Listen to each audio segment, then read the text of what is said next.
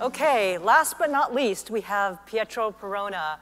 And he's a colleague of mine from AWS and also the Alan E. Puck Professor of Electrical Engineering and Computation and Neural Systems with the California Institute of Technology. Pietro, please come on stage. Thank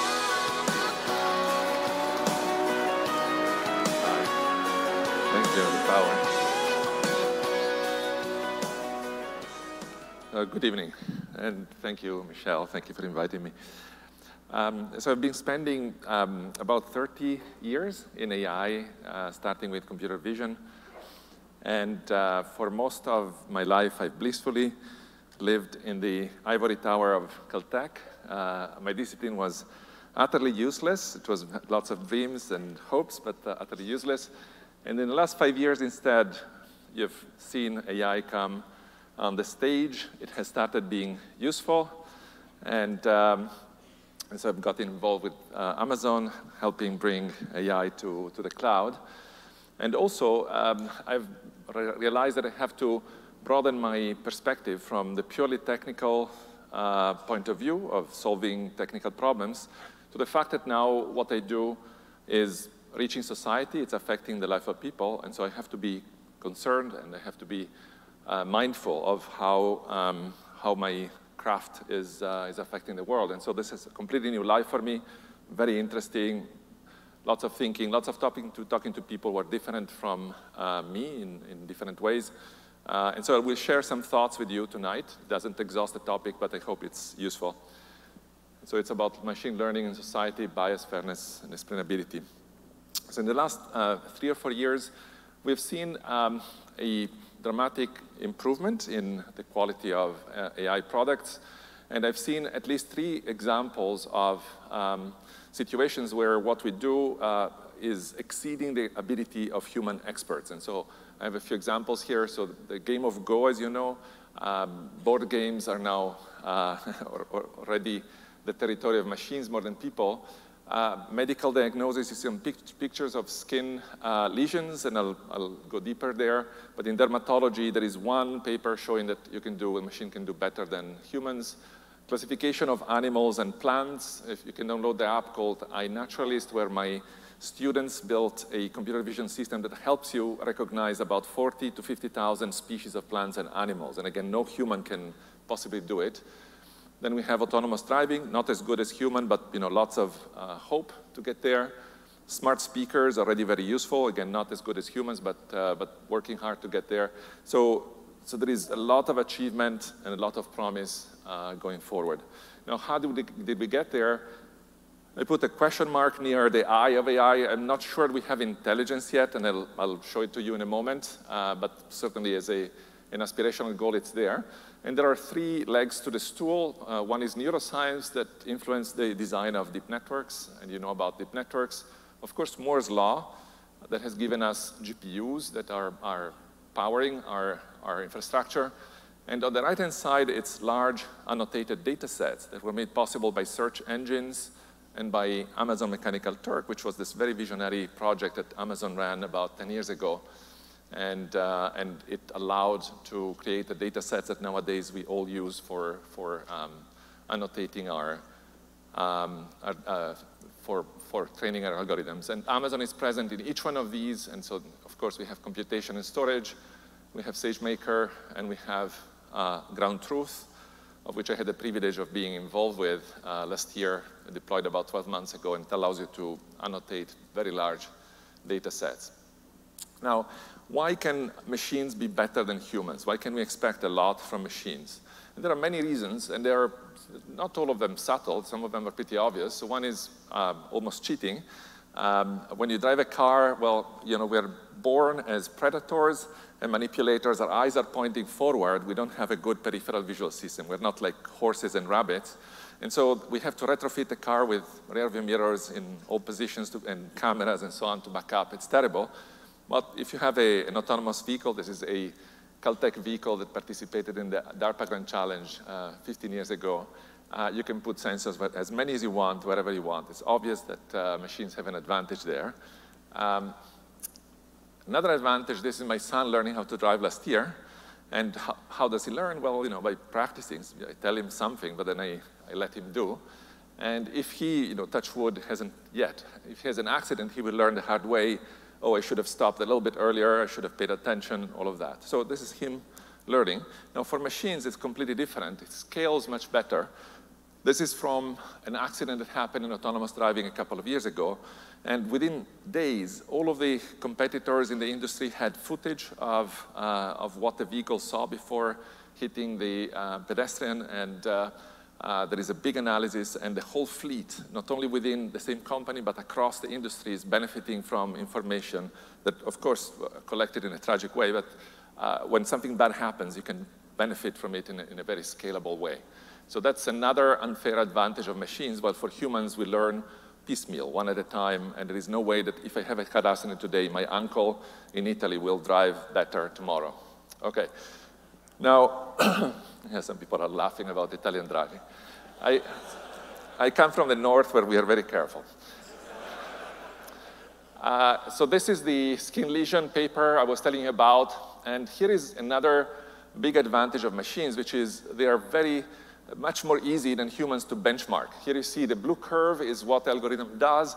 You have specificity and sensitivity. Specificity is how many do you, um, of, the, you know, of the calls you make for, for taking out the lesion, how many are truly something that was cancerous. Sensitivity is how many of the cancerous ones will you detect. As you can see, the doctors and the machine are doing very well. They're very close to the top right corner. However, uh, we can figure out the performance, of, the of machine easily. We just feed images and we measure. For each one of the red dots, which are the doctors that were tested, it's, it's a piece of work, right? It's, uh, imagine getting some busy doctor into an office and asking them to, to click on images. And chances are that your dermatologist, certainly not mine, I ask him, they don't get benchmarked. So when we go in, what is that trade-off between sensitivity and, and specificity? I don't know, right? And each one of us may have different needs. So there are two lessons from here. One is machines are easy to benchmark, so you know what you get, while humans are humans. And second one is, you, in principle, you can tune a machine to match your need you know, between risk-taking and wanting to get some piece of skin taken off your body. So uh, that's another advantage of machines with respect to humans. Now, machines also have challenges where you clearly see that humans are, are still better. And so we shouldn't be too cocky. Uh, so one is the efficiency of learning. Each one of the examples I gave you requires an enormous amount of training examples. My back of envelope calculation in the uh, situations I've been involved with is, is about 100-fold more training images for a machine than for a, an equivalent human to achieve the same level of proficiency. So it's a lot. Now, luckily, we have huge training sets.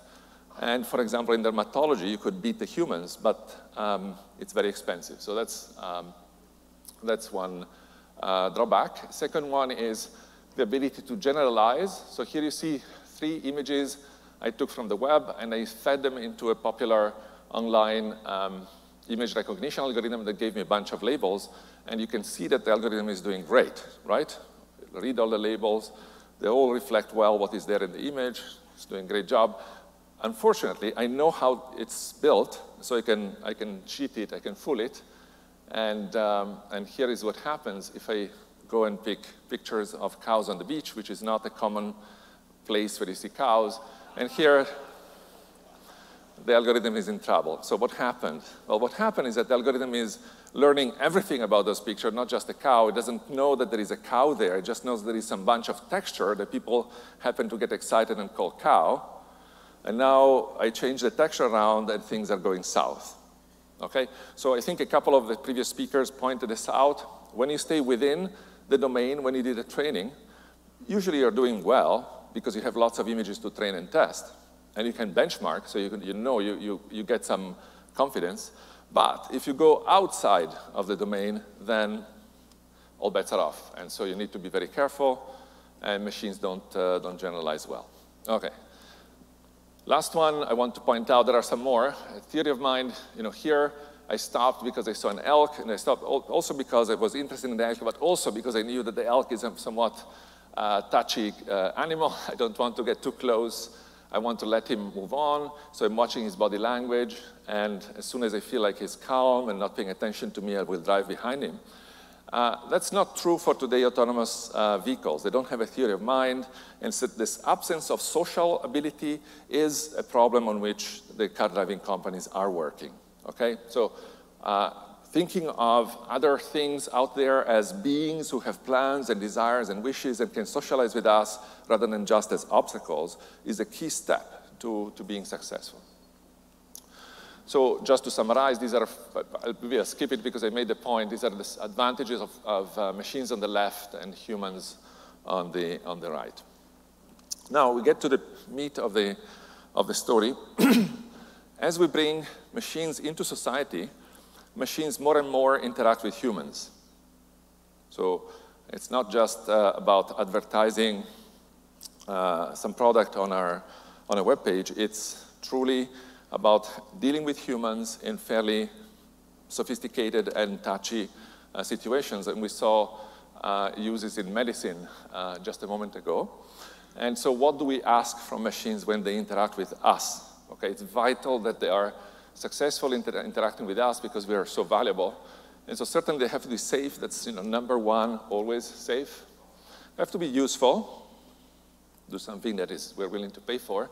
But then also they have to be friendly, which means considerate, respectful, acknowledge our feelings, be aware of the emotional and social situation, and trustworthy, namely, what they promise to do, to do, they have to deliver, and we have to be able to look under the, inside the box and gain confidence that what, is, uh, what machine is doing is something that is going to end up in something that we, that we consider uh, good. So we have to have trust in the machine to, be, to allow it to operate and to interact with us. And if you think uh, what I listed here is four properties that are being taught to young children when they go to the kindergarten. You know, the first two years, 98% of the time is you know, safe, don't push, don't bite, uh, be useful, you know, help clean the classroom, help your parents at home, be friendly, so be aware of uh, other people's emotions, uh, you know, don't, uh, don't insult your friends, don't call them names, trustworthy if you're engaging a job in something, explain what you're going to do, explain how it's going to end up, demonstrate it, you know, how to, how to carry it out and all of that. Okay. So this is what we want. And if we, um, so what's the, the reason to bring machines into contact with humans? Well, first of all, the two things that come to mind every, uh, every time are, you know, they're inexpensive, they're scalable, they can do a lot of work, so that we heard before, they don't fall asleep and all of that. Uh, but um, it turns out that those two last properties of being friendly and trustworthy are also something that machines can help achieve in society. So we have to be aware that society is not perfect, and often the reason to bring a machine into the picture is to improve how society treats individuals. And we saw the case of, uh, of uh, medicine epilepsy. Um, uh, the machine is helping avoid unnecessary surgery on kids and so on, avoid mistakes, all of those things. So um, I want first to survey briefly failures, a few failures of society as it is, when it's manned by people, as it were, uh, so that it gives us a little bit of a baseline on where we bring machines, what are we trying to do. So, uh, you know, this was in the LA Times a week ago, um, a case um, where twins arrive at the border, file for um, asylum. One is taken in, one is sent back. You know, what happened, nobody knows. But that's very uh, annoying, to say the least. Uh, now, it's not that there are bad people there in the bureaucracy. And so I was digging through the literature. There is this nice article in The Atlantic uh, about how bureaucracy works and why do bureaucrats don't care. Well, you know, somebody went behind the lines and worked in a um, in an office helping people uh, get uh, support from the government and realize that, yeah, the bureaucrats look always uh, somewhat pitiless and um, rule following, but truly they're put in front of very difficult situations. There are too many rules, they're ambiguous, you have to work out some solution, and the cases in front of you are complicated, and there is a lot of work to be done sometimes, and you don't have the time to do it. So typical situations where you think, oh, you know, all of us in the room think machines would probably be able to help in some, some form or another. Sometimes humans are devious on purpose. So this is one famous case, and it's still haunting us today. Uh, so everybody would agree on what the rules for making districts should be, namely neighbors should vote with neighbors, so the boundaries should be fairly uh, short and, and the districts compact, but as soon as you put somebody in charge, that person will have a whole set of ideas that go beyond that. So there's another uh, problem in society that people will be devious, and it's very difficult to monitor or benchmark their, their actions or keep them in check. Another one is genuine mistakes. So this is a sad story of this lady who was assaulted. She found, she pointed to a person in a police lineup. It turned out it was the wrong person, but this was, it took 20 years of him being in jail before it came out. And when this was clarified, she was, of course, very sorry. She went to him. They formed a team to go around the country and proselytize about how police lineup should be carried out. So the story ends very well, but it's clearly uh, a problem. And again, it's not that she was um, trying to frame someone. It's just that the human brain is not very good at, um, uh, at doing this task. Okay, and so humans are sometimes overly confident, um, but uh, there are experiments that show that you know, at 4% false match rate, you still have maybe only 30% of correct match rate. So it's very, a very faulty system. And on top of that, the signal in your brain is strongly biased. And we saw about uh, bias just a moment ago uh, in the pediatrics talk. And here are researchers at Stanford who test African Americans and European Americans in recognizing the faces of individuals of the same or the other ethnic background. And so the top plots show you that there are big differences in the performance uh, namely, you're much better at recognizing people that belong to your group than other groups. And the bottom plots show you that the signal in the brain while you engage in this task is very different depending on whether you look at somebody who belongs to your group or not. So it's truly nothing to do with bad will or, or, or being nasty, but it has to do with the fact that simply you don't have enough training sometimes, okay? So, so humans are, are um, have the same problem as a machine. If you don't train them enough, they don't do well. Uh, and you can go to this website, uh, implicit.harvard.edu, to me measure your implicit biases, and you will be humbled by the fact that you think you have no bias at all, you know, no racial bias, no sex bias, and so on, and in fact, uh, it may turn out that you do. And so this is data from uh, tens of thousands of people who take the test, and you see that many people associate females with liberal arts and males with science, that's the pink stripes. Many people have the opposite, but fewer bias. And the only unbiased people are about 20%, right? So you have uh, only 20% of the population is unbiased somehow in this particular task, which um, it makes you worried. So this is the picture of the society we live in. It's full of mistakes, biases, uh, somewhat trickery sometimes. And our job as people who build AI is to help make the world a better place. That's what engineers want to do. And you know, what do we do? How do we come in and how do we help? And what are the targets? So of course, um, we all want to have a just society, and the Statue of Justice always has these scales, you know, even uh, weights on both sides, and so uh, that's a very important thing. And so the idea would be that maybe human justices, human doctors, and so on could be helped by, uh, by our uh, creators, our creations, AI and, and uh, data analysis and all of that. And so now, one place that I think um, is very clear, there is not even AI here, but one place where I can make it very crisp is uh, this example. Um, on top, you have the districts in North Carolina drawn by humans, and there is gerrymandering galore, like to our eyes, it's clear. On the bottom, it's an algorithm that draws districts by minimizing the length of the boundaries. Now, if you take people from any party, you put them around the table, and you have a discussion, and you ask them, so you take away the label North Carolina, you say, well, this is a state. Now, which one is the right way to draw districts? The discussion will last three minutes, probably, they will all agree, okay, this, you know, of course, the bottom one is the right one. So so this is the case in which you see exactly where you draw the boundary between human and machine um, domain. The humans are in charge of deciding what is fair, what they want, which is we want districts where neighbors vote with neighbors. It's a purely human decision. There is nothing mathematical behind it. It's just the society we want to live in. And now the machine is put in charge of implementing the choice of humans.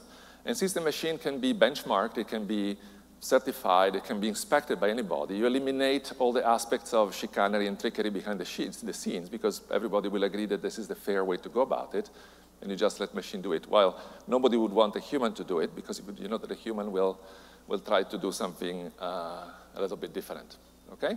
So, so this helps me draw this line, and we'll see it later. Now, this is on face recognition. What can machines do? And so again, we have uh, good news. Um, this is a study that came out two years ago, or last year, in fact, by uh, Alice O'Toole from U Texas and other people. And they looked at how good are people at recognizing individuals. So we go back to the case of, of, uh, of the Cotton case. Um, and you see on the right, it's algorithms. And as, so uh, high is good on the scale, so towards the high is perfect. And the dots, the lozenges, are algorithms in 2015, 16, 17, and 17. And you see that progress has been quite fast. On the left, you have examiners from police forces, and they are trained specifically for doing this job. And you see two things. There are some who are really good at the top, but you also see that there are quite a few who are quite terrible, and you, have, you don't know which one is which, right? It, you know, you go to a random police force. Who knows if they know, if they have a, a proper examiner or not? And the average of the examiner is not as good as the machine. And in the middle, you have regular people, students from a campus, and they're not good at all. So that shows you that training counts for a lot here, and human experts are there for a reason. So here machines give a lot of value, and the authors of the study conclude if you want to have a good system, you must have a machine in place. And then it should be helped by a human, because you also want a human to finally uh, give a final judgment. At least eliminate all the errors and make sure that you know, the machine is there to give you a safety net. Uh, this is another piece of good news. This is the NIST, which is our National Institute of Standards and Technology. And the NIST, unbeknownst to most of us, has started you know, a few years ago a very rigorous program for benchmarking algorithms for face recognition. Again, they recognize that this is a very important technology that has effects in society and in, in many different branches of commerce. So every six months, they come out with a 300-page report that tells you for all the vendors that are there, and there are hundreds of vendors, you know, how well do they perform? And uh, as of a couple of months ago, they started putting out charts that also look at bias, namely, is there bias between men, women, uh, African Americans or Caucasians. And hopefully they will put in more ethnic groups as time goes by. They, and again, it's the usual limit is being able to collect good data sets. And so here you see that there is a, some bias, but fairly small. And the good news is African American males, which are a sensitive category, as you will see in a moment, uh, are perform, much, perform better by an order of magnitude. So the false match rate is 10 times less, at least in this experiment, with this data set. So the good news is there is somebody watching and somebody is measuring bias and, and, and slowly we are building transparency and trust through being able to measure. And so at some point we will flip around and we will stop trusting humans and we'll, I think we'll start trusting machines and things like that because we'll have numbers. Well, for humans, we don't have numbers, right? So, okay, that's good news. Now, machines have bias, as we saw before, and so it's very important as we build machine, and so this is my job, is to think about where is the bias coming from, apart from measuring it. How can we improve the situation? And so let's look at a few situations. One is fairly obvious, is the amount of training data. So here, this is data from one of my students, Sara Beery. She works on wild cams that take pictures of wild animals in the southwest of the US and in the Serengeti in Africa, and classifies every animal by the species, and this is helpful for managing wildlife. And what you see here is that in the southwest of the US, there are very few badgers. That's the animal in top left. And so only five training examples. So the error rate is 80%. While there are lots of opossums, about 3,000 in the training set, and so their error rate is 2%. Okay, so if you are an opossum, you feel like the system is fantastic. If you're a badger, you say, I, I don't agree. I don't think it, nobody should use it because it's terrible. And so how do you fix this? I mean, society is a long-tail distribution. We are, you know, if you divide us up into, into groups, there are some groups that are very small and some are very big. And so this will happen. So what do you do, right? And the way to do it is uh, to invest and to be mindful and to think that there are people who have fewer training examples and you try to collect more in that uh, category and you try to do a good job and you try to improve also the technology so that the systems become more efficient in learning. But you know, this is certainly something to watch for. Now, some classes are easier. Prickly pear is very easy.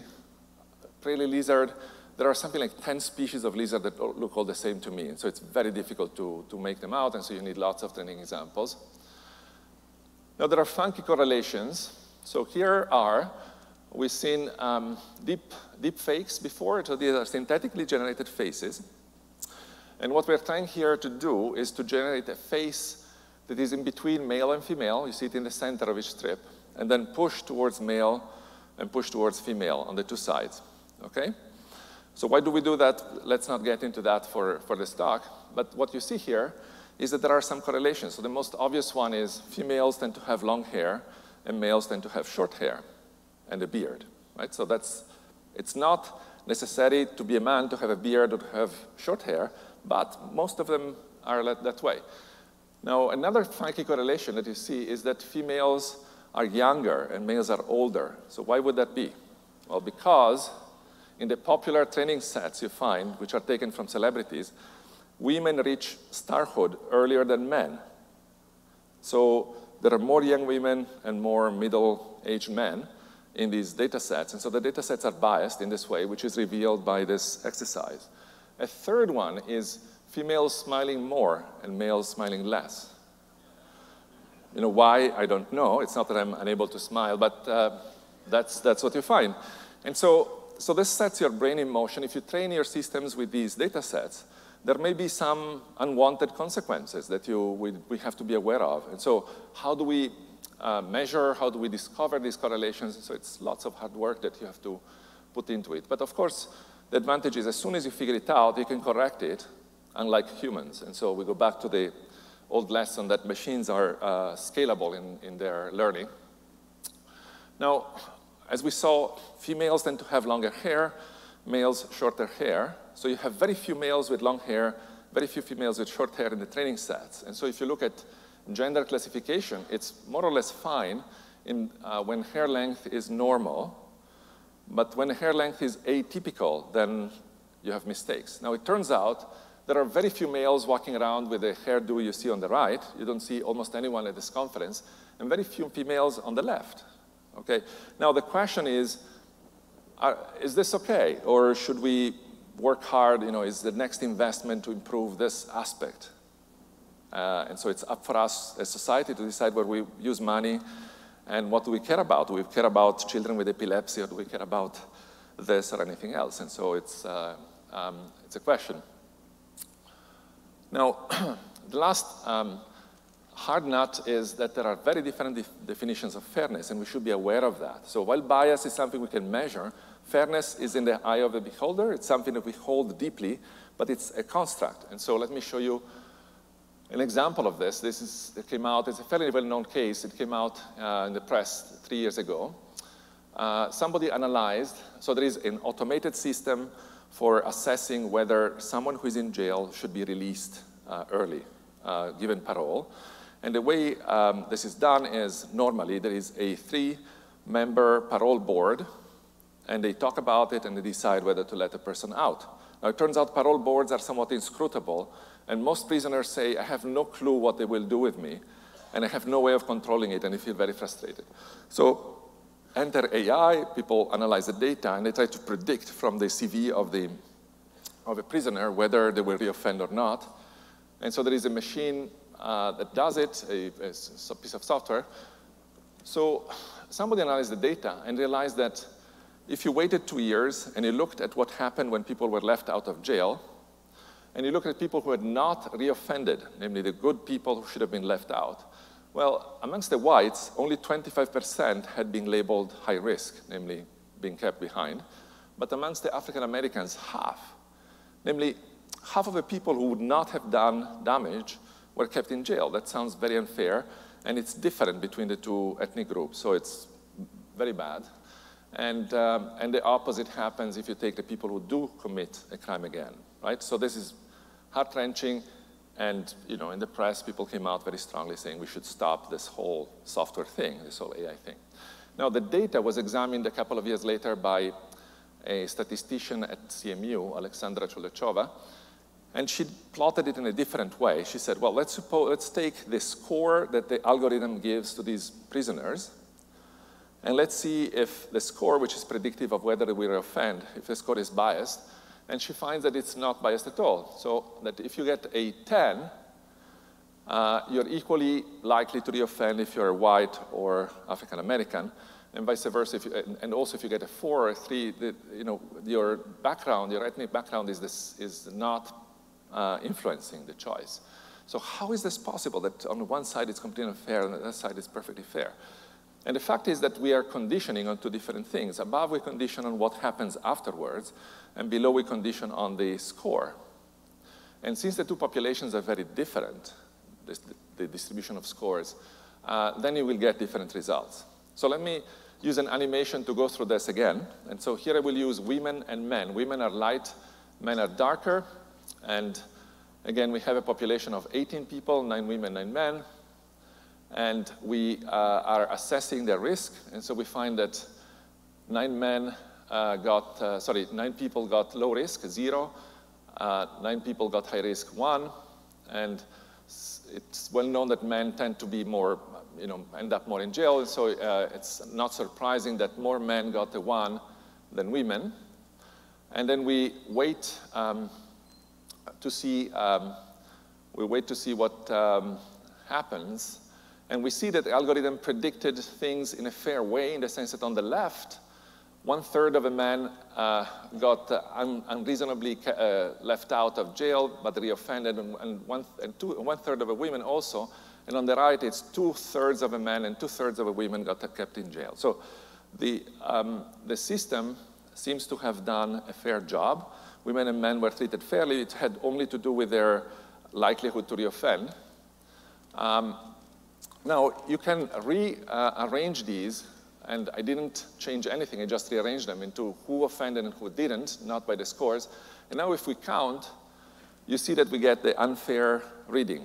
So uh, four of the men, uh, or half of the men who did not reoffend got dinged, and only a fifth of the women. So it's very unfair towards the men. Okay? So now you saw that depending on which criterion of fairness we use, whether we use the the prior, namely, let's see what the score is, and let's go for the decision of the score, then there is no problem at all. That's what you have upstairs. While if we go to um, what happens afterwards, namely, we divide people depending on what they did afterwards, we get a completely different picture. Okay? So this says the fairness, you have to be very careful because you, can, you have different criteria of fairness, and logical people will, will disagree and it turns out you can only have one fairness criterion satisfied at a time. You cannot have many different ones satisfied at a time. And so it's very important that society discusses this and that politicians vote and that we have a, um, a human-made decision here. There's no role for machines in this. Machines then can act upon it, but, uh, but the foundation, namely what should happen, is, should be in the hand of, of humans. Okay, last thing I want to talk about is explainability. And it's very important for us to know why a decision was made. And um, recently, many of your companies had to deal with the European Union, who was particularly vociferous about it and decided that um, you have to provide, um, so anyone who is the object of a decision should be given a reasonable explanation and so on. And so, um, so let's look at three cases and let's pit machines against humans. Let's see who wins um, parole cases. And so it turns out that, again, as I was saying before, prisoners complain that uh, parole boards are inscrutable. Uh, there is a computer scientist from uh, Duke, Cynthia Rudin, and her team looked at the same data that we talked about before, the prisoners, and synthesized the simplest possible set of rules using mach machine learning, simplest possible set of rules that give you the same performance as the best possible classifier. And as you can see, out of about 125 features that you can look at in the, in the records of a prisoner, she said only three matter, really. It's age, sex, and prior offenses. And here is the rule. If age is 18 or 20 and the sex is male, then keep them behind bar, no matter what. You know, if young males, just keep them behind bar. Uh, if, which, you know, sounds like it matches your intuition. Uh, if, if uh, by the way, I have teenage children, so I'm, uh, I'm, I'm, a little bit worried. So if age is 21, 22, and, and there are prior offenses, then keep them in, in jail. If priors are, prior offenses are more than three, then sorry. Otherwise, let them go. So, so here I feel AI has done a good job. It's a bit of luck that uh, Cynthia has this method for synthesizing very simple classifier. It turned out it worked this way. And now, um, if I were a prisoner and would have to choose between a parole board or Cynthia's rules, I would say I go with Cynthia's rule. At least I know what's going to happen, right? So, so this is one, um, one case where I think machines are doing better than human. And you know, I'm not an expert, so don't take my word, just do your reading and uh, um, driving, something that we do every day. On the strategy part, you know, which itinerary do we take? This is me going from Pasadena to UCLA. Um, I find that machines are superior. If you take, get onto a taxi, you say, which way will you go? Well, you know, I'll take 405. Why? Well, you know, at this time, probably, blah, blah, blah. not terribly convincing. While the machine gives you a perfect map with all the traffic and so on, you trust it. On the tactics, you know, I stop because there is a red light, there is a pedestrian. Both machines and humans have the same token. They all pay attention to the same things. They're able to verbalize in the same way. I think that there is a tie there. A third case, so this is explaining what is there in a picture. Machines are, are still not doing very well. Humans can answer almost any question. They can motivate it and so on. I feel like here, humans are far superior in explaining uh, the content of a picture or, you know, why something happened from a single picture and so on. So there are many cases in which humans are far superior to machines. So I think that they, you, can, you can go either way. Um, and certainly, my field is working really hard to improve explainability. And so here again, I'm somewhat optimistic that with time we'll see more and more progress. Okay, so just uh, to summarize, what are the advantages of machines and people? So improving at scale, certainly machines are much, much better than people. Explainability, you know, both sides are to be improved, um, but certainly machines can improve more in some sense than people. I'm, I'm optimistic. Uh, what's easier to regulate? I think it's easier to regulate machines. You can audit the software, you can benchmark them, uh, and you can put very stringent laws and people. People are squishy, they're difficult to, to regulate sometimes. But who can define what is fair and what is unfair? Well, certainly that's the job of people. So this somehow gives us a sense for what are the boundaries between things that we should expect in the, in the future. And so the last, you know, where am I with uh, what am I with my outlook? And so you, have, you hear people saying AI is magic or AI is dangerous, you should avoid it, and so on. So these are all oversimplified statements. What I can say is AI is useful and handle with care, work on it, and things will hopefully improve a lot, but always keep a, an, your eyes open. And so my, my current position is this one. Okay, thank you.